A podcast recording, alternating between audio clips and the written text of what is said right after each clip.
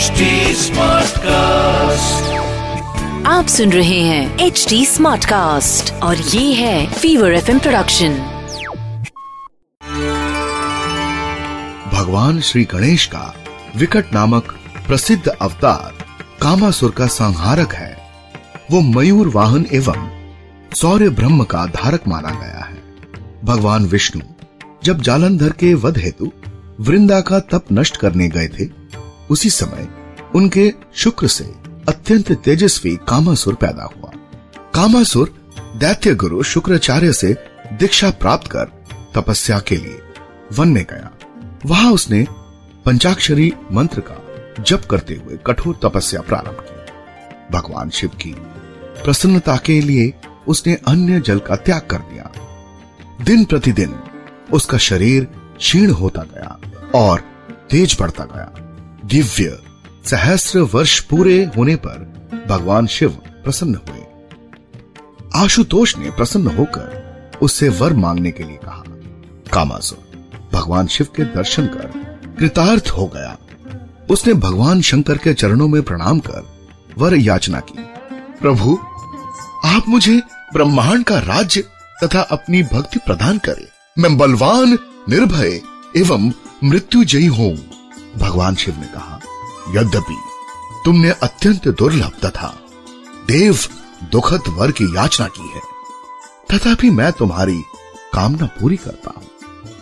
कामासुर प्रसन्न होकर अपने गुरु शुक्राचार्य के पास लौट आया, तथा उन्हें शिव दर्शन तथा वर प्राप्ति का समस्त समाचार सुनाया। शुक्राचार्य ने संतुष्ट होकर महिषासुर की रूपवती पुत्री तृष्णा के साथ उसका विवाह कर दिया। उसी समय समस्त दैत्यों के समक्ष शुक्राचार्य ने कामासुर को दैत्यों का अधिपति बना दिया। सभी दैत्यों ने उसके अधीन रहना स्वीकार कर लिया। कामासुर ने अत्यंत सुंदर रतीब नामक नगर में अपनी राजधानी बनाई।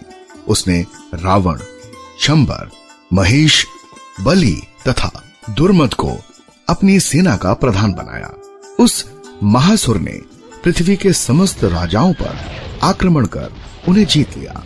फिर वो स्वर्ग पर चढ़ दौड़ा। इंद्र आदि देवता उसके पराक्रम के आगे नहीं ठहर सके। सभी उसके अधीन हो गए। वर के प्रभाव से कामासुर ने कुछ ही समय में तीनों लोकों पर अधिकार प्राप्त कर लिया। उसके राज्य में समस्त धर्म कर्म नष्ट हो गए। चारों तरफ़ झूठ छल कपट का ही साम्राज्य स्थापित हो गया। देवता, मुनि और धर्मपरायण लोग अतिशय कष्ट पाने लगे। महर्षि, मुर्दल की प्रेरणा से समस्त देवता और मुनि मयूरेश क्षेत्र में पहुँचे। वहाँ उन्होंने श्रद्धा भक्ति पूर्वक गणेश की पूजा की। देवताओं की उपासना से प्रसन्न होकर मयूर वाहन भगवान गणेश प्रकट हुए। उन्होंने देवताओं से वर मांगने के लिए कहा। देवताओं ने कहा, प्रभु हम सब कामासुर के अत्याचार से अत्यंत कष्ट पा रहे हैं। आप हमारी रक्षा करें, प्रभु। तथास्तु, कहकर भगवान विकट अंतर ध्यान हो गए। मयूर वाहन भगवान विकट ने देवताओं के साथ कामासुर के नगर को घेर लिया। कामासुर भी दैत्यों के साथ बाहर भयानक युद्ध होने लगा। उस भीषण युद्ध में कामासुर के दो पुत्र शोषण और दुष्पुर मारे गए। भगवान विकट ने कामासुर से कहा, तूने शिव वर के प्रभाव से बड़ा अधर्म किया है। यदि तू जीवित रहना चाहता है तो देवताओं से द्रोह छोड़कर मेरी शरण में आ जा।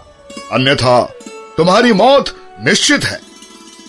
कामासुर ने क्रोधित होकर अपनी भयानक गदा भगवान विकट पर फेंकी। वो गदा भगवान विकट का स्पर्श किए बिना पृथ्वी पर गिर पड़ी। कामासुर मूर्छित हो गया। उसके शरीर की सारी शक्ति जाती रही। उसने सोचा, इस अद्भुत देव ने जब बिना शस्त्र के मेरी ऐसी दुर्दशा कर दी, तब शस्त्र उठाएगा तो क्या होगा? वो अंत में भगवान विकट की शरण में आ गया। मयूरेश ने उसे क्षमा कर दिया। देवता और मुनि भयमुक्त हो गए। सर्वत्र भगवान विकट की जयकार होने लगी।